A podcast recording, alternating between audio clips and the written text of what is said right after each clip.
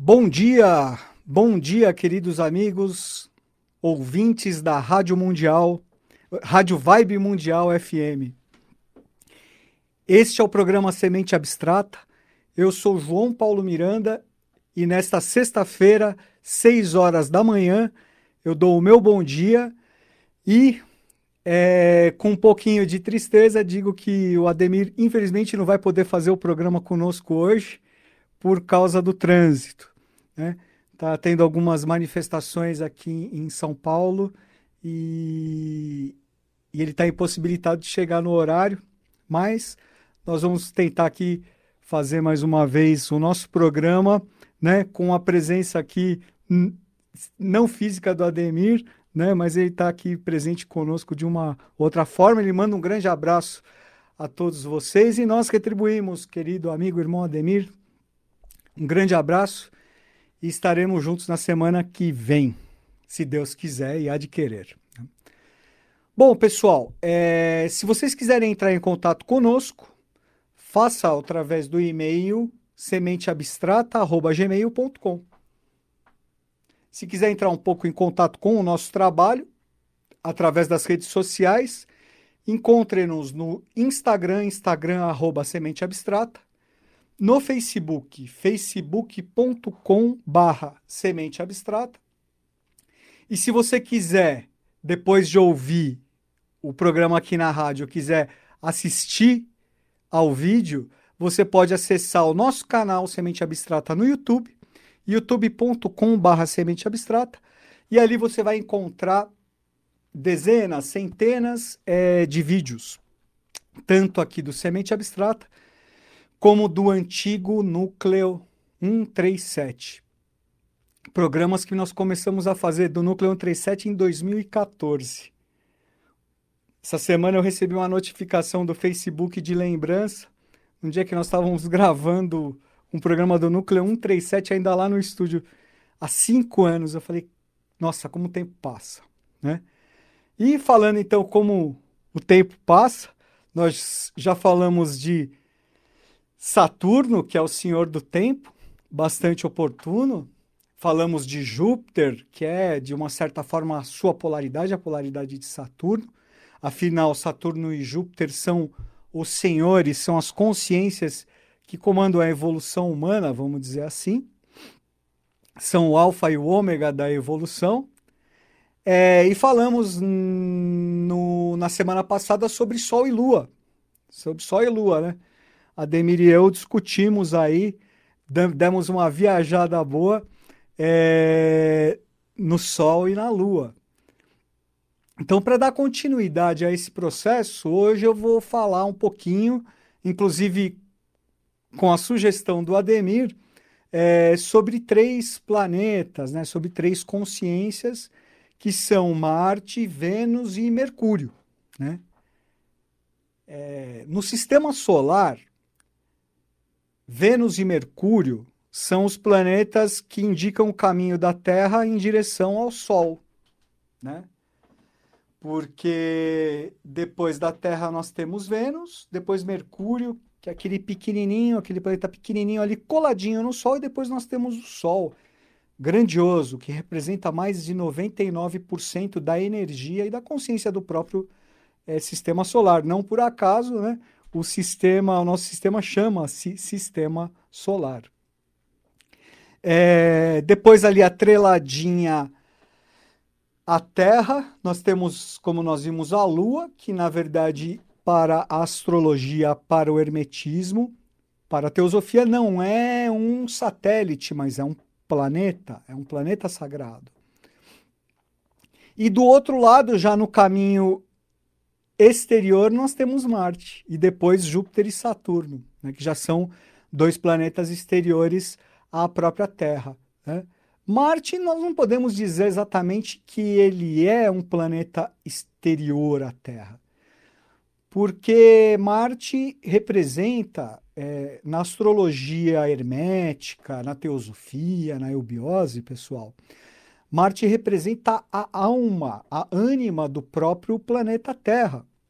Nós podemos dizer que ocultamente a Terra, a nossa mãe Terra, é, é Marte. É Marte. Então você pode dizer assim, puxa, então seria é, não seria incorreto, é, seria, seria, não seria incorreto dizer que nós somos pequenos marcianos, né? Ué, de uma certa forma, sim, né? Ocultamente somos, né?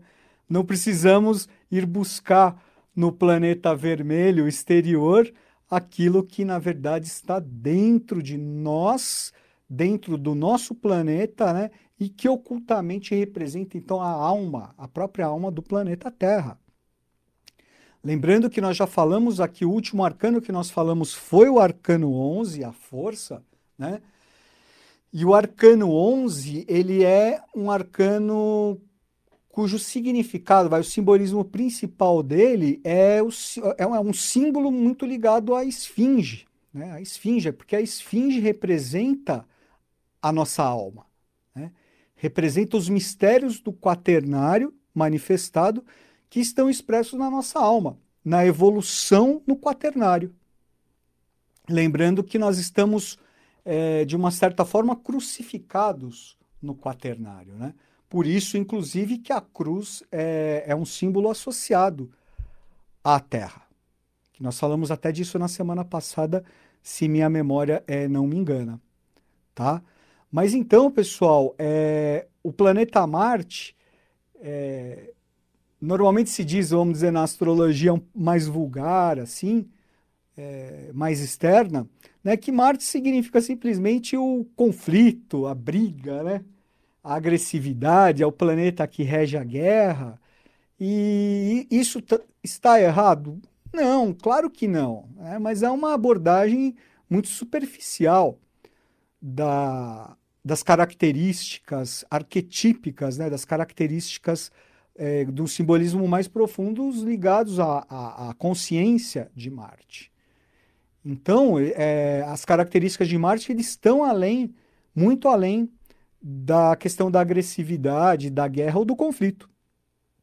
Mesmo se nós formos bus buscar fonte na mitologia, né, na mitologia grega, greco-romana, que aliás é uma fonte formidável é, de, de estudo e de base para a astrologia, né?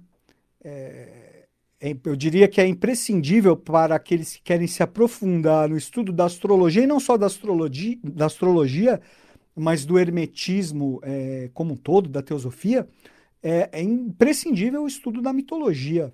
Tá? Porque a mitologia é um, é um, é um, é um cabedal assim incomparável é, de conhecimento, né? E de, de conhecimento simbólico, de fontes, né? Incríveis, realmente, de conhecimento. Então, pessoal, é isso. É, Marte, num sentido mais profundo, ele é, ele, ele não representa só a guerra e o conflito, né? E como eu falei, na mitologia grega, greco-romana especificamente, a parte relativa a Marte ela é um pouco pobre, né? Porque na, na mitologia greco-romana, grega especificamente, é, Marte, que é identificado como Ares, é, é um deus que ele é até um pouco ridicularizado pelos outros deuses, tá? Ele, vamos dizer, o maior atributo deles é, é num primeiro momento, é ele ser amante de Afrodite, que é Vênus. Né? E seria simplesmente um, um, uma consciência ligada à guerra, ao conflito e ao sangue a sede de sangue. Né? Quando na verdade não é isso que ocorre. Como eu falei, Marte, como, diz, como dizia Helena Petrovna Blavatsky, a fundadora da teosofia, é, Marte é um dos planetas mais misteriosos, se não o mais misterioso, do sistema solar e da astrologia, do hermetismo. E esse mistério está relacionado diretamente com esse aspecto mais profundo ligado a Marte, ligado à esfinge, né? Ligado a essa questão da alma da Terra, dele ser ocultamente ele representar a Terra. Ele tem um sentido é, de sacrifício muito grande. Né? É, Marte é sempre o sacrificado. Inclusive por isso que a, acabou da palavra da, da, da, do vocábulo Marte acabou originando, né? o próprio termo mártir, né? mártir, Então nós não temos aqui, por exemplo, Tiradentes, o mártir da independência, né? E temos tantos outros mártires é, na história da humanidade, né? O próprio Cristo, né? Jesus, é, os, sacri os, os sacrificados, né? Nesse momento do sacrifício, eles são todos marcianos. Né? Marte rege os signos de Ares e de Escorpião. É o regente arquetípico de Ares. E Ares é, Ares é o simbolismo do carneiro, né? Carneiro. Carneiro e também do cordeiro, né? O cordeiro é o filhote do, do carneiro. E se nós formos observar é, na Bíblia, no Novo Testamento, por exemplo, a figura do Cristo, a figura de Jesus, né? Para, nós hermetistas, é, ubiotas é o nome oculto de Jesus, Yoshua Ben Pandira, né? É o sacrifício, aquele que foi sacrificado no morro do Gólgota, naquela, naquilo que nós chamamos a tragédia do Gólgota. E ele é chamado né, do que? Do Cordeiro de Deus. Né? O Cordeiro de Deus que tira o pecado do mundo. Né? É aquele que se sacrifica, se dá, quem sacrifício se dá em holocausto né? pela humanidade. Né? Então Marte tem esse sentido sacrificial muito forte. É um, é um, é um simbolismo muito forte, muito profundo, né? Então nós não podemos simplesmente é, falar que, que Marte é o planeta que, que rege a guerra e que é um, seria um planeta maléfico, né? É, isso é uma, uma, uma falsidade, é uma, além, além, não é nenhuma falácia, é uma falsidade, tá? Mas vamos lá, a polaridade de Marte, aí Marte nós vemos com uma força masculina, né? Marte é uma energia elétrica, né? Uma energia elétrica masculina vermelha, né? ligado à cor vermelha. Lembrando que nós estamos num ano regido por Marte, né? Marte também está muito ligado ao simbolismo de São Jorge, São Jorge que luta contra o dragão. Olha aí, outro simbolismo forte de, de, de Marte surgindo. Eu tô querendo passar para Vênus e Mercúrio e Marte não tá me deixando, né? Mas tudo bem. Agora nós vamos, Marte. Já falei de São Jorge também. Então, sobre as bênçãos de São Jorge desse ano de 2019, regido por Marte, vamos passar então para Vênus, que é a polaridade, como eu falei, é o aspecto feminino, né? Vênus representa a beleza, representa o aspecto feminino, é, representa, enquanto Marte representa uma força elétrica, Vênus representa uma força magnética estabilizadora, né? é, geradora, geradora de, de, de, da vida, né? É, é o aspecto feminino superior por excelência, a figura de Vênus. Na mitologia, Afrodite, né, a deusa da beleza, e ela rege desde as questões mais passionais, né? Afrodite, a deusa no seu aspecto, vamos dizer, de sombra, é, trata muito, ela fala muito das paixões, né? Tanto que ela, por exemplo, é, ela e Ares, né? Afrodite, Ares, é, Vênus e Marte, eles tinham uma, uma relação amorosa escondida, né? Na verdade, era uma traição. Né? Eles tinham uma paixão louca um pelo outro. É... Mas Vênus, então, tem esse aspecto né, das paixões, mas também tem um aspecto do amor superior, sabe? Do, do aspecto ligado ao que? Ao amor universal, à mãe divina, né? ao que nós chamamos é, na teosofia, por exemplo, no hermetismo, de segundo trono, o mundo das leis, né, o aspecto superior feminino, ligado ao sagrado feminino, à mãe divina. Tanto que o arcano que rege o signo de. o planeta Vênus, perdão, é o arcano 3, é, sobre o qual nós também já abordamos aqui no nosso programa Semente Abstrata há alguns meses. Se vocês forem pesquisar aí, vocês vão encontrar o Arcano 3, a Imperatriz. Que ela também tem esse sentido, aquilo de realização, por quê? Porque ela é a geradora de frutos. Ela é, vamos dizer, a mãe, a mãe terra gerando seus frutos, né? Gerando seus, gerando seus filhos, nutrindo os seus filhos. Então, Vênus também tem essa característica né, da, da, daquela que nutre, né, a nutridora. Eu acredito que essa palavra esteja correta. Se, estiver, se não estiver, vocês me corrigem. Né? Mas aquela que nutre, a nutridora, o aspecto superior do feminino. Existe também uma ligação um pouquinho mais profunda, um pouquinho mais oculta, né, de Vênus, vamos dizer, Vênus no sentido evolutivo, Vênus na cosmogênese, é, e na antropogênese, que é o estudo teosófico da origem do cosmo, do universo, cosmogênese, e da origem do ser humano, antropogênese, né, nós dizemos que Vênus é o quinto princípio, certo? Então, enquanto nós estamos no quaternário, como eu falei, nós estamos crucificados no quaternário, são quatro pontos cardeais, são quatro elementos da natureza. Vênus, por esse, nesse, nesse sentido, ele representa o quê? O quinto princípio, a quinta essência.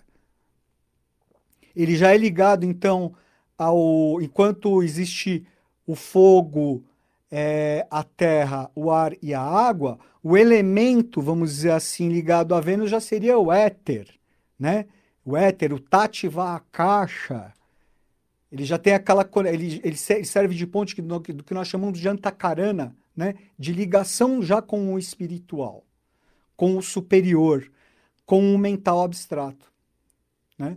Inclusive por isso ele representa, como força feminina, ele representa, claro, a sensibilidade, a beleza, mas é, indo para o sentido superior, o sentido até é, mais ligado ao mental abstrato.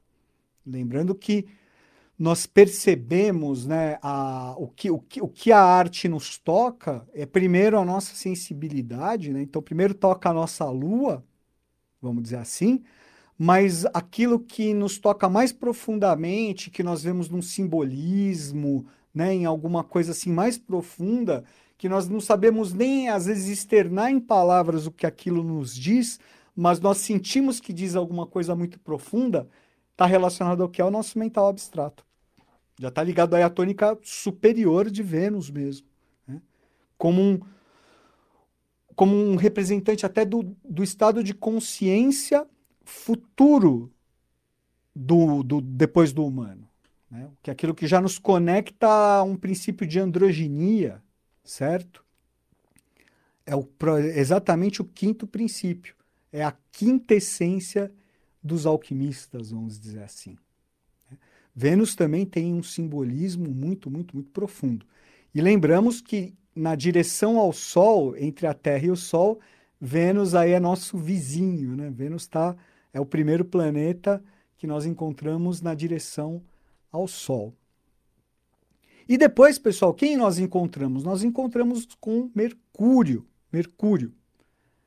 É, na mitologia grega, né, é, Mercúrio é Hermes, né, ou Hermes.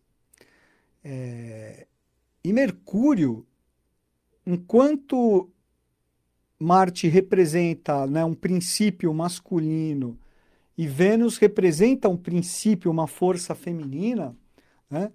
É, Mercúrio representa o que nesse jogo? Representa o equilíbrio entre as forças masculina e feminina, representa a integração. Por isso, Mercúrio é um dos símbolos relacionados ao androginismo, por exemplo. Ao androginismo. É, o simbolismo de Mercúrio é extraordinário. Na mitologia, ele é representado por, por Hermes, né? E, e, ele é um, Hermes é um deus, Hermes ou Hermes é um, é um deus sempre jovem, jovial, né? É, ele até ele tem uma, um simbolismo muito forte ligado à criança, né? a criança, filha de, de Zeus.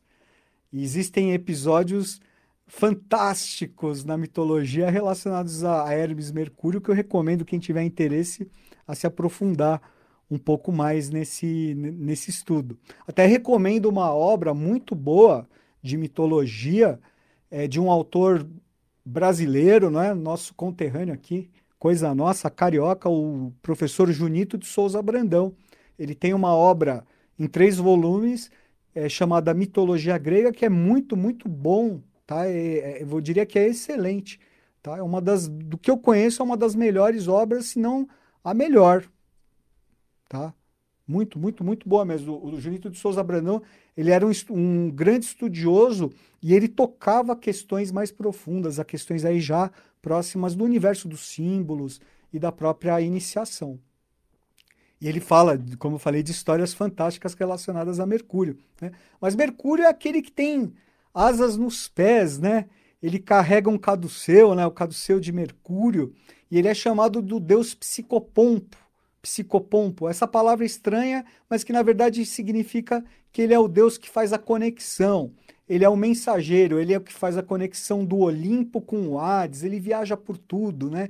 Mensageiro, ele é o que faz as mensagens, né? Ele é o senhor das mensagens, o deus mensageiro.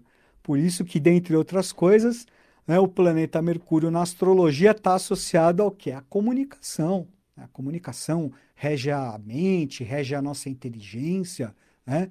É, Mercúrio é realmente uma, uma força extraordinária e que tem também um simbolismo profundo muito grande.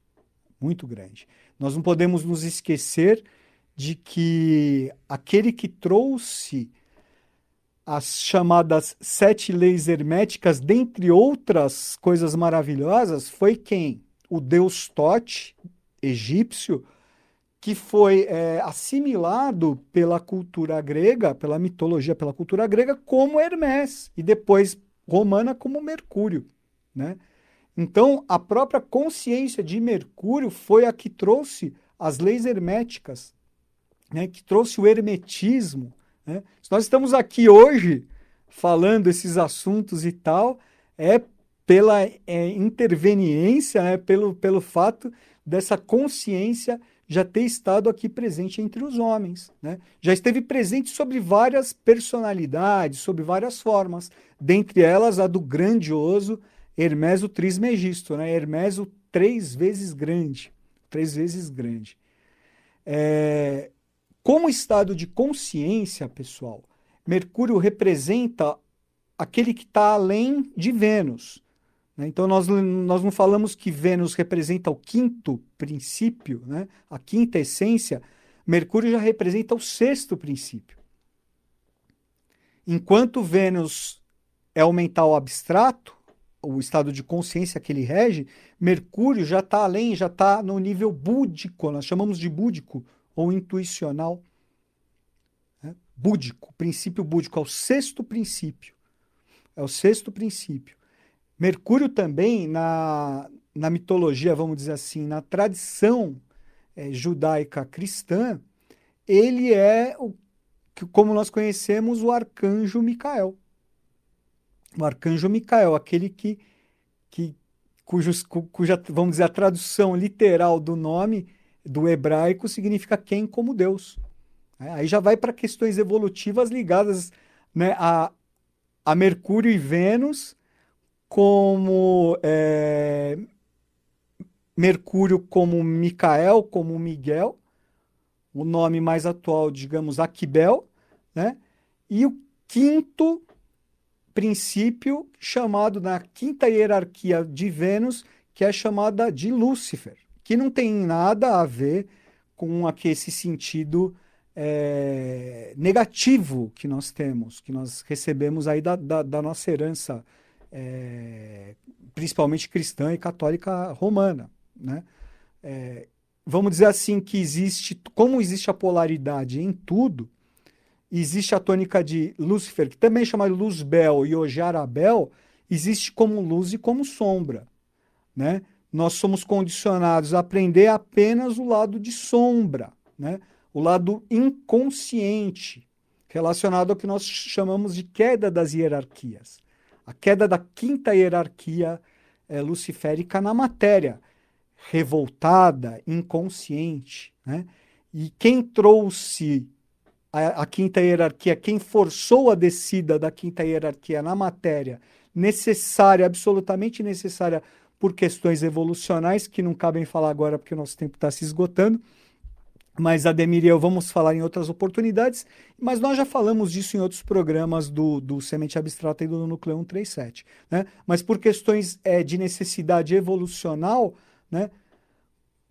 como é parte da quinta hierarquia venusiana não aceitou é, se materializar, vamos dizer, descer a matéria aqui no quaternário, foi necessário que o sexto senhor, que a sexta hierarquia Mercúrio, viesse. Aí esse é o próprio simbolismo também de Micael, de Micael com, com a sua espada, quem como Deus, né, ele desce com o seu irmão mais novo, aí no caso, ele com a consciência de Vênus é, caindo parcialmente é, revoltada e inconsciente. Isso só para deixar um gostinho, esse mistério está muito relacionado ao arcano 16 é, do tarô maior, também né, a torre ou a casa de Deus. Né, mostram, os, existe ali a figura dos dois senhores e é aquela queda vertiginosa. Pessoal, nosso tempo infelizmente se esgotou. Eu deixo aqui o meu beijo, o meu abraço, um desejo de boa semana a todos.